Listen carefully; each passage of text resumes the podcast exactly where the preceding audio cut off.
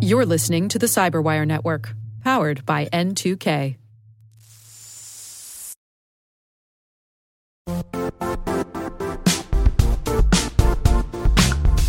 The IT world used to be simpler. You only had to secure and manage environments that you controlled.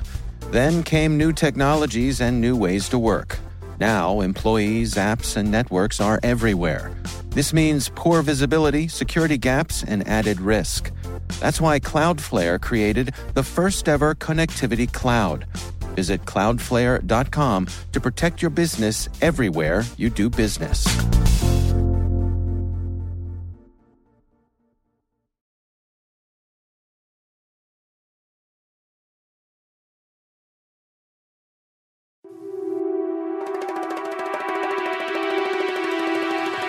Hello, and welcome to Spycast from the secret files of the International Spy Museum in Washington, D.C. I'm Peter Earnest, the executive director of the museum. I served for some 36 years in the Central Intelligence Agency, largely as what is called an operations officer or case officer. Every month, we'll be bringing you interesting talks with visitors, with authors, with others who have something to do with the world of intelligence and espionage. Well, welcome back, uh, Tony. Tony Mendez is, uh, has been on our uh, on our program before and uh, was an expert in disguise and uh, was a founding member of the museum board and agreed to come on uh, on today and talk about an extraordinary experience and an extraordinarily important intelligence success, if you will.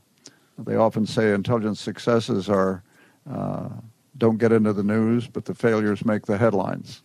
Uh, Tony was instrumental in the freeing of the American hostages held uh, during the 1979 takeover of the American embassy in Iran.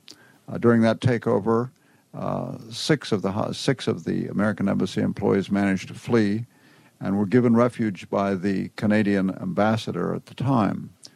And there arose a great problem of uh, both dealing with the hostage crisis, which, as we know, went on for uh, some, I think it was 444 days, as I recall.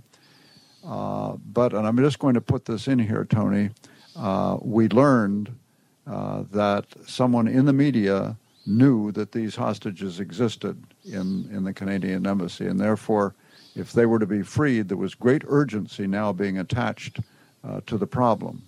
In addition to that, because of the nature of the problem, there was very, very high level interest in it. And that was, as I recall, Tony, by the White House, uh, State Department, certainly the Canadian government, and others. And uh, you had this dumped in your lap rather unceremoniously. Why don't you tell us a little bit about the, the beginning and this extraordinarily uh, extraordinary cover uh, that was formed to uh, uh, cover you, you and the others who went in to assist the hostages?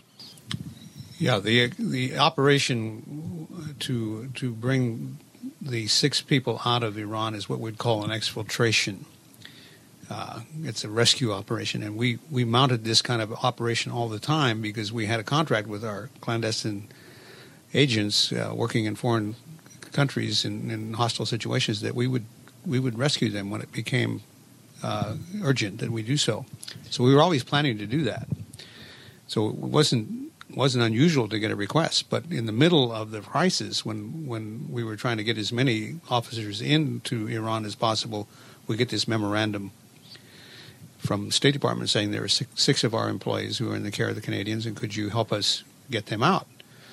Uh, it became an urgent matter when we found out a member of the media had figured it out, and we, we knew that there were anonymous phone calls being uh, made to the Canadian ambassador's residence in Tehran, asking for a couple who were staying at his house by name.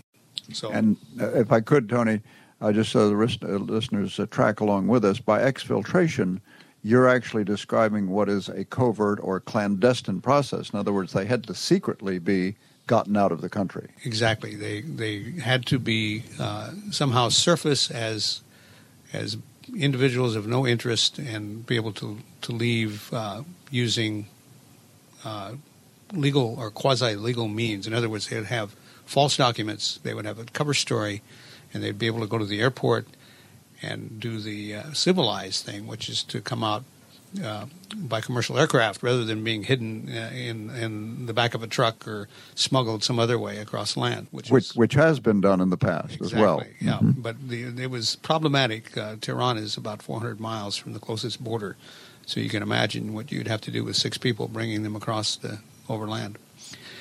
So this this was not unusual for this for us to mount this kind of operation, but it was unusual in the sense that um, we had uh, a member of the press who had figured it out, and we and we had to move quickly. There are two types of exfiltration: there is ho- with hostile pursuit and without hostile pursuit. We were hoping in this case, since we had six amateurs, that we could do it ahead of hostile pursuit, that they would not go missing and not be uh, uh, actively being sought, that there would not be security types at the airport waiting for them. So we wanted to build a cover story and get the uh, wherewithal together to make it happen. The first step in an exfiltration is to figure out what documents you're going to use. In this case, I wasn't able to use a lot of those that we had prepared on the shelf for uh, our own clandestine agents. So we were somewhat limited because these are amateurs. These are not people used to carrying foreign cover. Now, So- you're talking now about the hostages Exactly. themselves who These- would have to carry this off. These were six uh, de- State Department employees who were not in professional intelligence officers. Uh, with the sort of high level attention we had, you get a lot of questions about what if this goes wrong and what if that goes wrong. And of course, the worst case is uh, somebody who is caught in that situation is is put in harm's way in the worst way that you can imagine. So those are the stakes you're playing with. Uh, the first thing we did is looked at what documents we could use, and of course, it would be easy to get alternate identity uh, passports from the State Department, but that means that they were other U.S. citizens, and that's not much better than the situation they were in. The alternative, which came to mind, is well, since the Canadians are taking care of them, maybe the Canadians would uh, pass an exception to their passport law and give us Canadian documents. So I got on the plane, went to Ottawa to ask that question. You have to imagine if a Canadian got on a plane and came to Washington and then asked Congress to pass an exception to our passport law, how long would that take and w- could it be done? But the interesting thing about working with the Canadian government that I I experienced is small is beautiful. By the time I got to Ottawa, asked my Canadian counterpart if they would give us their passports, uh, if they could pass an exception to the law. He said, "We've already done it. We've had a first secret session of Parliament since World War II, passed an order in council. You can have our passports." I said, "How about two more? One for me and one for my one of my officers, so that we can uh, go in and get them ready to come out." The Canadians' answer to that was, "Sorry, no passports for spies, only for refugees. You guys have to get your own stuff." We knew how to do that, so that was not a problem. The next step is determining what is their cover story. How did they happen to be in Iran at this time in history? These six Canadians and two others.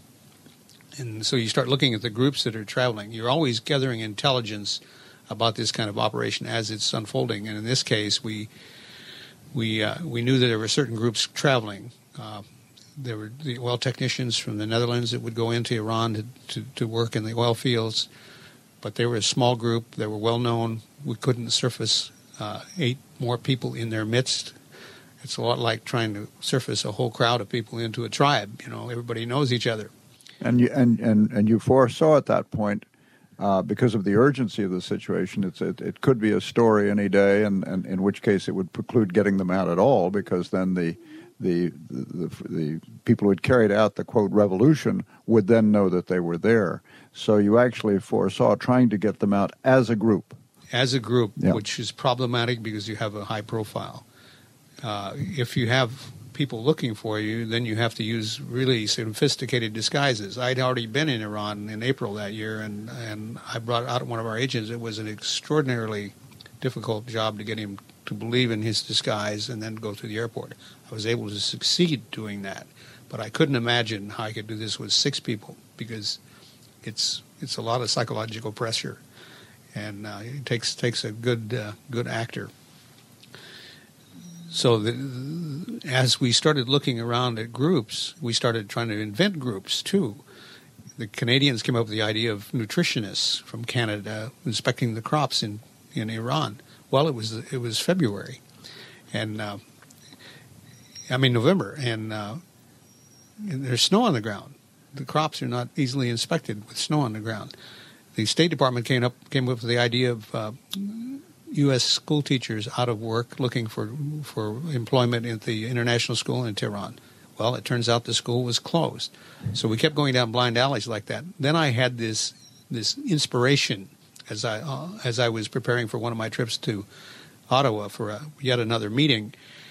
We had Hollywood consultants, and I thought, what if a Hollywood location scouting party were in a place like that? How many people would be there, and what would they be doing?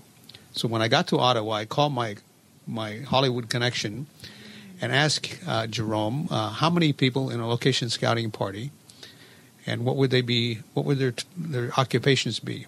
And he says, "Oh yeah, six or eight. And their occupations would be director, cameraman, uh, set designer. You know, we can all fill in the blanks. It's perfect. So I went to uh, to meet with my Canadian counterpart the next day. I, I tried the idea on him, and uh, he said, "Great." And I sent a message to Washington, uh, proposing all three uh, ideas uh, in an operations plan. And by the time I got to Washington, this idea had been floated all the way to the President of the United States. Everybody thought it was so outrageous that it just might work. the, the idea of, of the, the Hollywood the angle. Hollywood connection, yeah. So uh, the first thing I did is uh, is got on a plane to, to Los Angeles and uh, arrived there on a Friday. By Monday morning, we had created a uh, Hollywood production company called Studio Six Productions. We had, had invented a movie. We decided to to call our movie Argo because Jason and the Argonauts uh, sailed on the ship Argo to uh, rescue the Golden Fleece. We thought this was appropriate and we wanted something that was sort of Middle Eastern, sci-fi, you know, kind of convoluted uh, story, that sort of thing. We we uh, commandeered a script, a real script, and we put our our title on it, and th- then we uh, I sketched out a full page ad for the for the the Hollywood newspapers. We took it down to uh, Variety and Hollywood Reporter on Monday, and uh, by Tuesday, uh, the buzz was out there in L.A about this new movie. And once they uh, started looking at who was behind it, our Hollywood consultants were very well regarded and had a lot of awards, so they were well known, and it, it basically took on a life of its own. We'll be right back after this.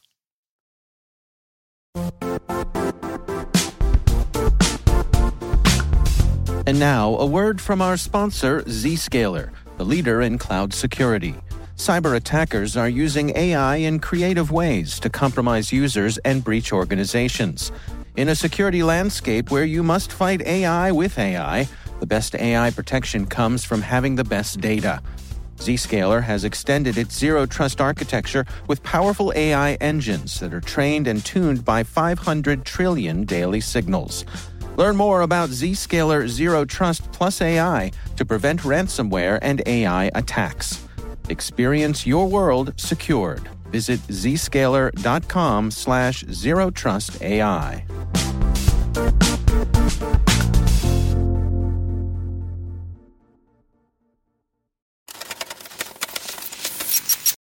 So there were uh, there were people, as it were, to answer the phone if anybody, at least in the short term, were to start looking into this. In other words, this is thousands of miles removed from the Iranian situation and a totally, just a, a totally uh, separate action, if you will. This this movie uh, startup, and it was able to, as it were, stand on its own legs because you had real consultants and you had uh, people answering the phone. We had a presence, and this is what we call backstopping a cover story. So we had full, fully backstopped cover story.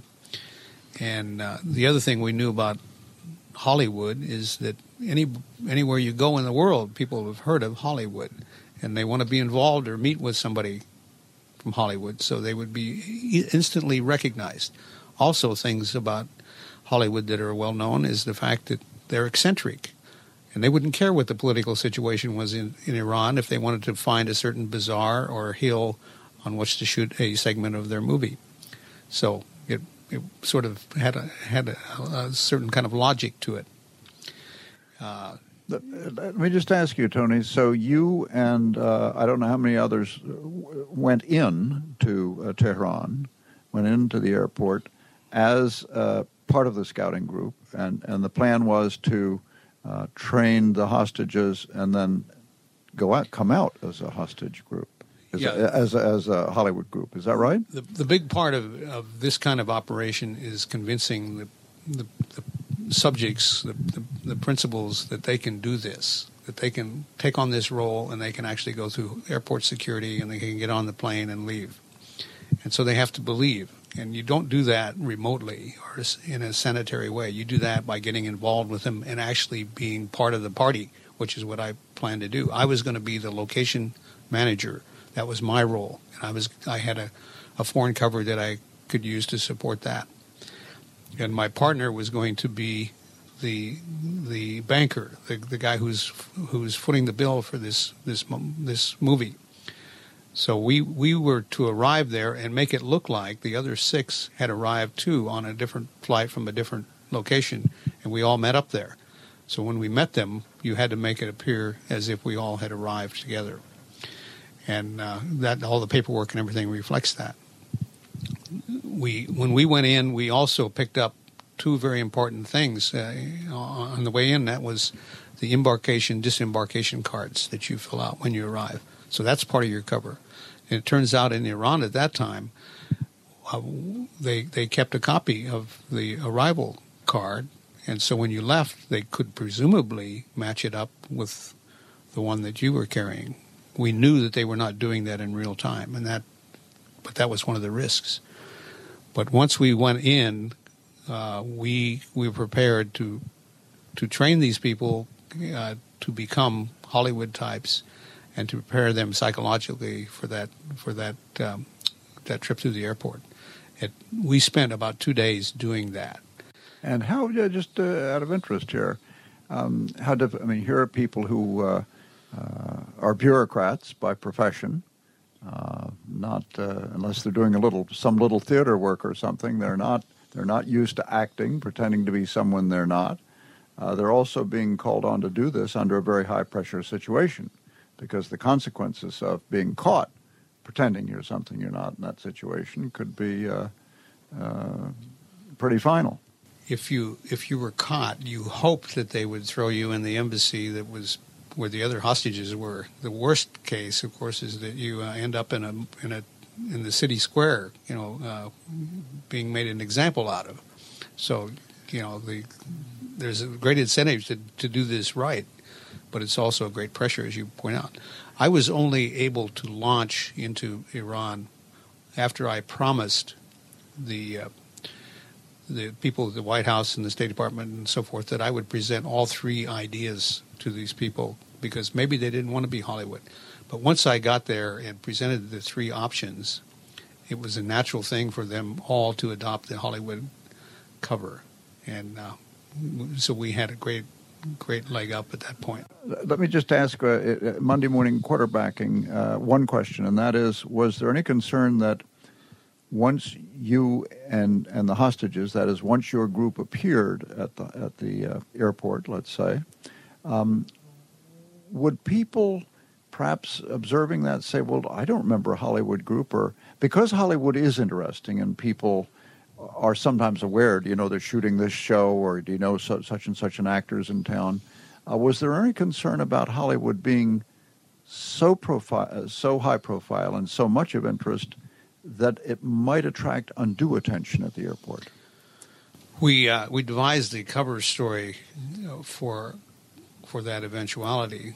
Uh, I was prepared to sell our movie movie to the Ministry of National Guidance of Iran if I had to. To sell the movie? To sell the idea of shooting this movie there. I had a portfolio okay. with me that had a bio sheet on each one of these people as to what their motion picture credits are and their accomplishments. I had a whole syllabus on, on the movie, including set designs and all that sort of thing. And the ideas I was presenting the, to the Iranians an idea that uh, that would help them uh, put a good face on their situation, which they were trying to do, and also to maybe uh, arrange for some hard currency to be brought into the country uh, to fund our movie So there at was time that they needed it. so there was some depth to your cover story. It wasn't just a matter of pretense at the airport, but you were prepared to back this up with uh, negotiations, bargaining, uh, Exactly. uh, selling the selling the movie. we were talking about $10 million into their economy at a time that all their assets were frozen. So that was prepared to, to go that far in, in uh, defending our cover. But the other thing we, we uh, d- decided is that we would use uh, the Canadian Embassy as part of our cover, saying that since there were six Canadians in our party, that we'd called on the Canadian ambassador. And his advice, we had arrived on Friday, but his advice to us on Saturday was that this is not a good time. That we might want to come back later when things have settled down. So it was the Canadian Embassy who had arranged for us to leave rather precipitously, and therefore we had not been able to go out and scout our locations or any of those other things, call on the, the Iranians and, and, and so forth. So it was a natural reason then for us to use uh, a Canadian uh, van to bring us to the airport that morning that we left. So that's part of the Yeah, I, and, and just uh, uh, jumping in for one minute, my understanding was that uh, when this success was initially announced, that is, that these uh, hostages had been freed from the country, uh, it was attributed entirely to the Canadians, and the American role was kept concealed for almost 20 years. I mean, 17 or 18 years before the role of you and your colleagues and, and the CIA was revealed. Yes, the idea was to to keep the fact that the, the CIA or the Americans were involved uh, quiet, so that it didn't go bad for those who were being held in the embassy, the fifty uh, odd people that were there for 444 days. It it they would have been punished if uh, this had come out as as an American operation. So the Canadians took the credit. The Canadian ambassador was held up as the hero of uh, re- you know engineering the rescue as well as taking the risks of keeping these people for 86 days. That's how long they were in hiding, and, uh, we held that cover for 17 years until the CIA turned uh, 50 in 1997. They decided they wanted to celebrate that story along with some other uh, operational successes in their history. Well, it was a true intelligence success. Tony, you, you've mentioned uh, going in with the story. Uh, you spent a couple of days uh, training the people to carry out this role. I wonder if you could take us to the airport on that uh, on that important day and just give us a feel for the atmospherics for what that must have been like. I can't believe that you all didn't have your hearts in your mouth, including you, and uh, what that day was like.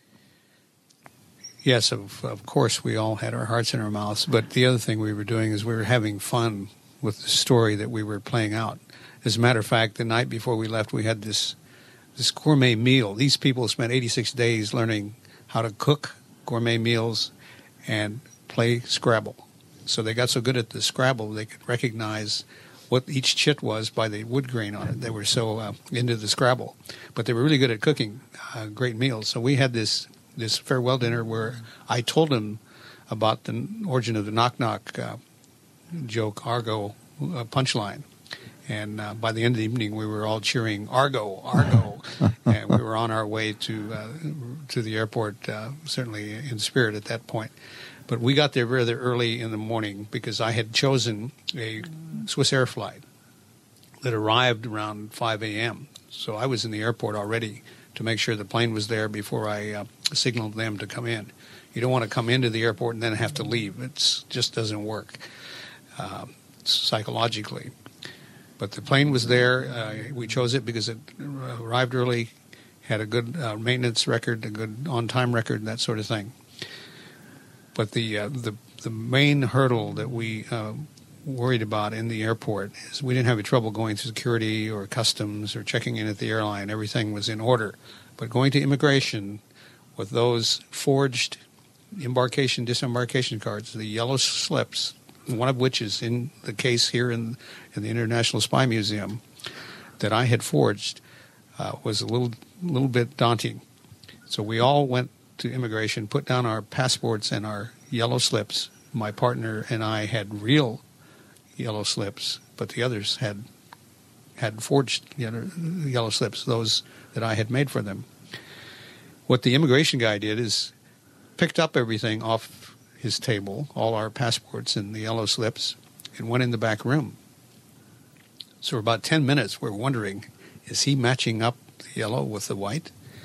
And then he came out stirring a cup of tea, carrying our documents. He was taking a tea break.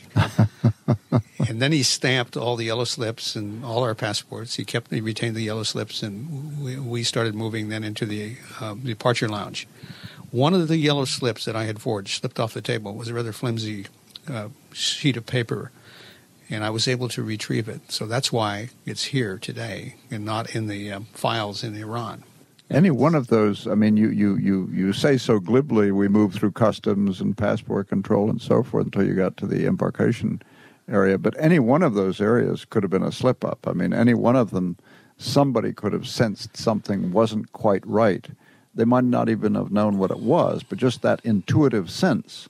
And yet you, you, you and, and the hostages were carrying off this pretense of being Hollywood scouting party, uh, with your papers in order, not concerned in the least by the authorities reviewing them and so forth. So it was a, a masterful performance at that point. Well, one of the things we trained them to do is to act and walk and talk Hollywood. And we gave them two days to transform themselves. We didn't have a, a large wardrobe, they had to sort of share a wardrobe. But the way they turned themselves into Hollywood types within two days, just using their own imaginations and, uh, and ideas, uh, it was really remarkable.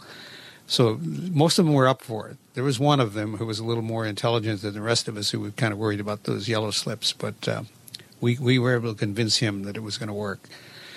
Uh, so when we, we got into the departure lounge, we uh, we thought we were home free. Although that was the place that worried everybody in Washington the most, because the Revolutionary Guard sort of hung out there and they marauded about and they shook people up and shook people down and that sort of thing, particularly their own. They were looking to see who might be smuggling out gold or rugs or something like that. But they were generally a capricious group and, and rather dangerous. So we we waited there for our plane to be called and tried to keep a low profile. But then when our the announcement came for our plane, uh, they they said, uh, unfortunately, there is a mechanical problem and the airplane will be delayed. We were watching the other the other options depart. KLM was leaving, British Air was leaving. We thought about changing airplanes, but we thought that would cause cause too much attention, so we just stood there. And within an hour, we got another announcement that the that the uh, plane had been repaired and we were ready to leave. So we were much relieved when we went out uh, on the bus to the ramp of the aircraft.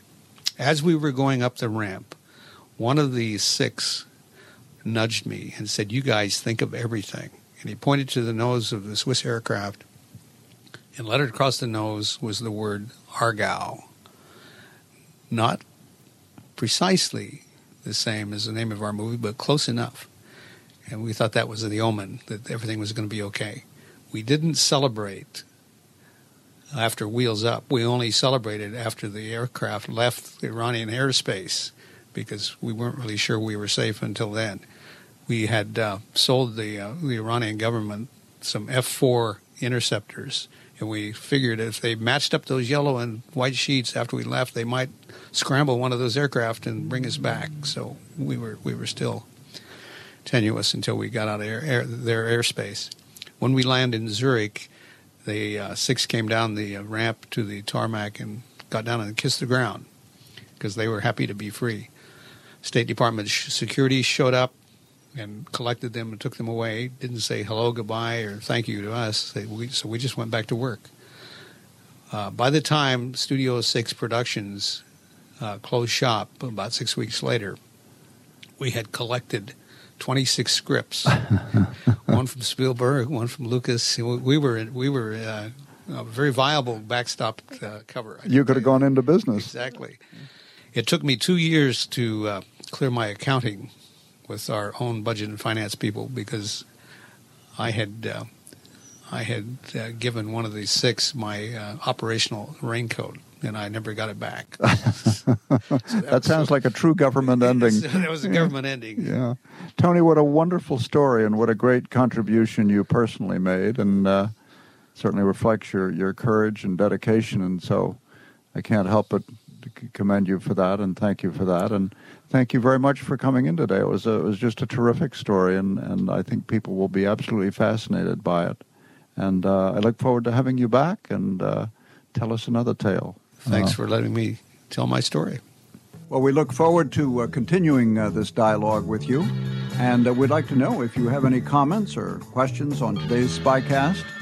you can get in touch with us through email at spycast at spymuseum, that's one word, dot org. That's spycast at spymuseum.org.